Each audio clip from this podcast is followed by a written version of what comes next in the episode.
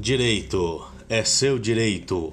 O usuário de serviço público tem direito à adequada prestação dos serviços, devendo os agentes públicos e prestadores de serviços públicos observar as seguintes diretrizes: urbanidade, respeito, acessibilidade e cortesia, atendimento por ordem de chegada, respeitadas as prioridades legais cumprimento de prazos e normas, vedação à exigência de reconhecimento de firma, proibição de qualquer tipo de discriminação e preconceito, utilização de linguagem simples e compreensível.